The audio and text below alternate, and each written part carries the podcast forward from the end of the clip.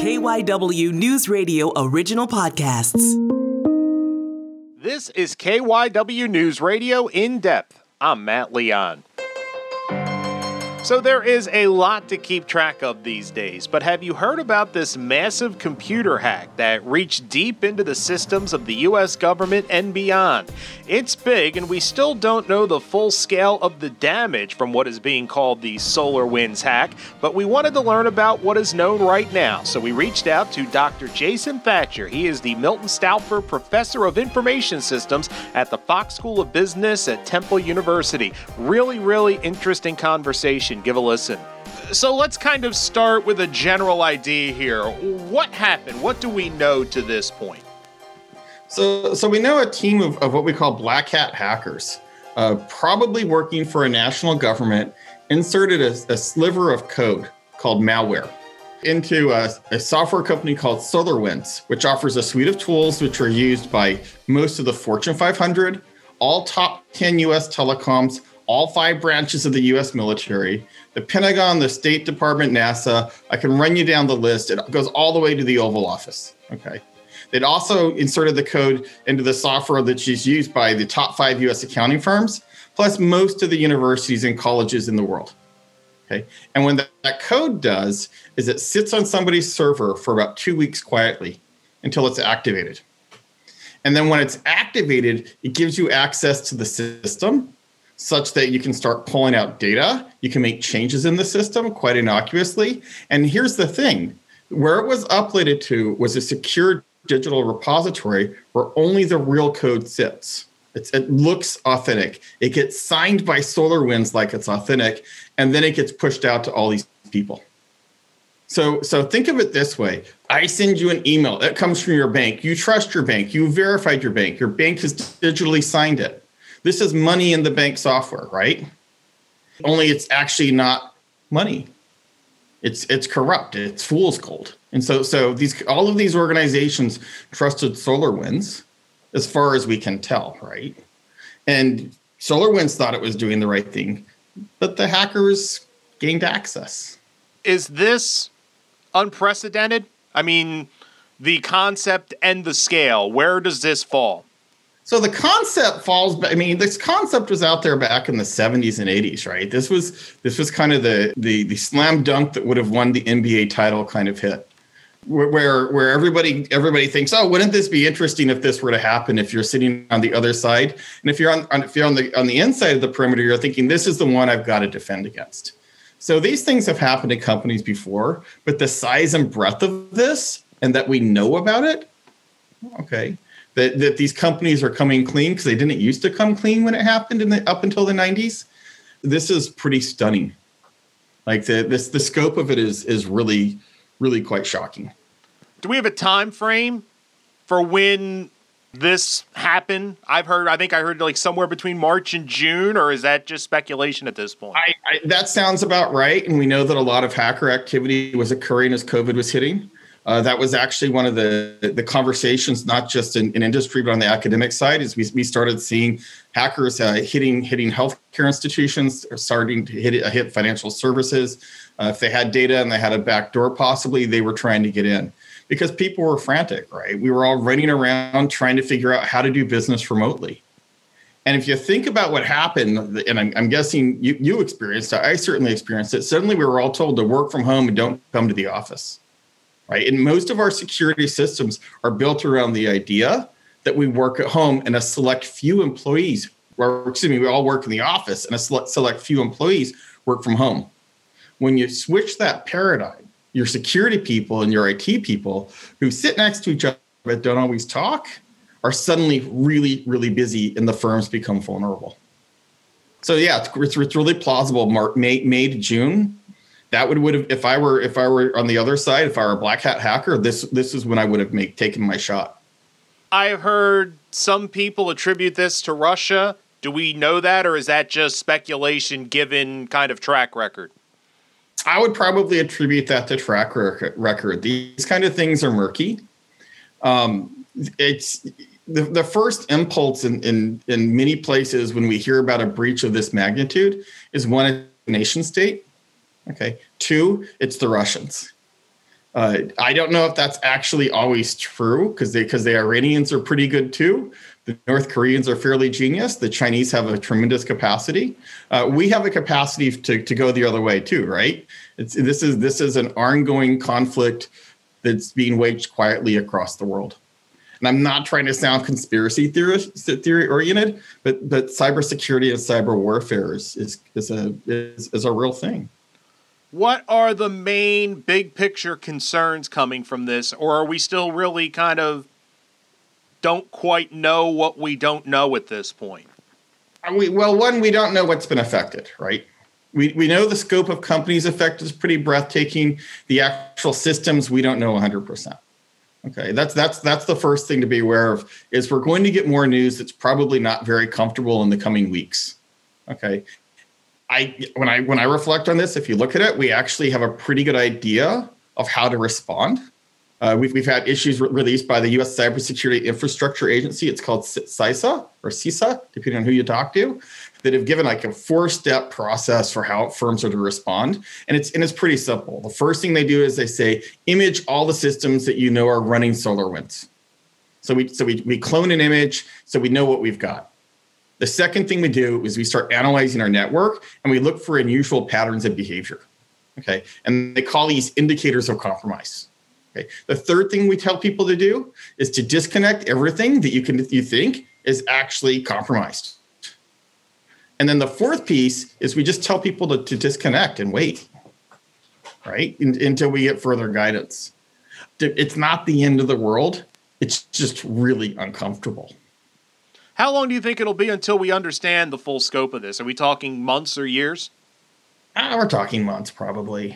Um, and and but but but the the the impact psychologically could last a lot longer, right? So so it's kind of interesting what happened back in May and June when when companies radically they decentralized and they sent everyone home. Suddenly, firms started paying a lot of attention to security and they started paying a lot of attention to IT because they had to to create remote and distributed workforces. And we kind of all have been talking about that since the early 90s, right? Like the rise of the internet, you, you may remember people talking to 20 years ago, or, or actually I'm old, you're probably not. But, but 20 years ago, we were all talking about how everyone's going to work from home. Well, suddenly they're all doing it and they're all making security investments. And now my my worry is that in the back of people's heads going to sit what happens to something like SolarWinds happens again, right? And that's going to slow us down and make us less agile. But, but the actual data impact and whatnot, it's, it all can be mitigated. I mean, the, the steps that have been outlined and pushed by CISA, they're they're they're solid steps. How did with how did this get discovered? How would how we find out that this happened? So this is actually kind of interesting because because one of the vendors that uh, that that was involved with SolarWinds, I'm trying to remember their name. I think it's FireEye. Uh, they they found evidence of the breach when they were investigating a breach into their own systems, and they notified SolarWind, and SolarWind acted. Uh, they were, so they were a client of SolarWind, and SolarWind did the right thing. Right? They they notified their clients and they made it public, which is exactly what we're told to do and exactly what we teach at, at Temple to our students. If there's a breach, you let people know so people can take corrective action. What should the average person be worried about with this? If somebody hears this, they they've heard it in the news. What should, I don't even want to say worry, but what should the average person be on alert for for how this could possibly touch them? I would. I this is where we're all in that uncomfortable holding pattern pattern I talked about before, right? Because these are national security interests. These are major corporations. We don't know what kind of access they have. We don't know what type of data they swiped. Um, we don't know exactly how long they did this, and and whether they they've actually opened up the back door into all the systems they have access to. So so we all just kind of need to be in a wait and see kind of. Mo- we're at a wait and see kind of moment how do we I don't want to say prevent. Will we hit a point with this type of stuff with hacking with cyber warfare where it is like nuclear weapons and there's a point of mutually assured destruction and it kind of assures everybody standing down or because this is so murky and kind of based on misdirection and hard to pin down are we ever going to hit a point where we can all kind of get everybody around a table and say this has to end Oh, that's a really great question. Um, as someone that studies this, there's a little bit of me that hopes that it never ends because it's fascinating to watch, right? Uh, and, and and I probably will get yelled at for saying that, but it's really an interesting cat and mouse game between two groups of really really smart people. Now I know which side I want to see win. It's like a classic western, right? It's always the white hat you want to see come out on the good side. Um, but that doesn't always happen. I, I honestly don't think we're ever going to see a, a, formal peace treaty that's signed and adhered to by all the major actors in the world. Espionage has gone on since the Romans. Okay, gathering data and intelligence to secure business advantage and to secure national advantage is is as old as as, as hunter gatherers would be my guess. Okay, uh, having clear rules of the game and having plans for recovery, that's new right? And we're and we're getting better at that every day. If you you know if you talk to chief information security officers, they, they call themselves CISOs, they are getting better and better at it. And and there are so many things that you never hear about. Like like the average person, for example, isn't aware that there are more than a million phishing attempts every day. Like there are just hundreds and thousands of them, and they evolve really quickly. And mostly because there aren't any data breaches tied to them, right? So, so do I see a peace treaty where, where the states and Russia are going to sit down and, and broker a peace and Biden and Putin are going to hug it out? Probably not. Do I see us continuing to, to be just fine in our day to day lives with the occasional thing that worries us? Absolutely. Just kind of paint a picture. What could be the worst case scenario of something like this? Would it oh. just be all this, everything is rated?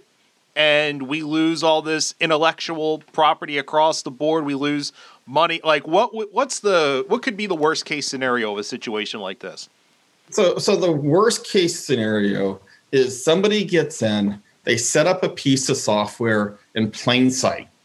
Okay, it looks like a trusted application, despite all of this remedial work that's going on, and it persists.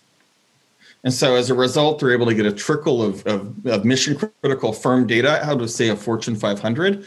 They're able to get mission critical intel out of a, of a defense agency.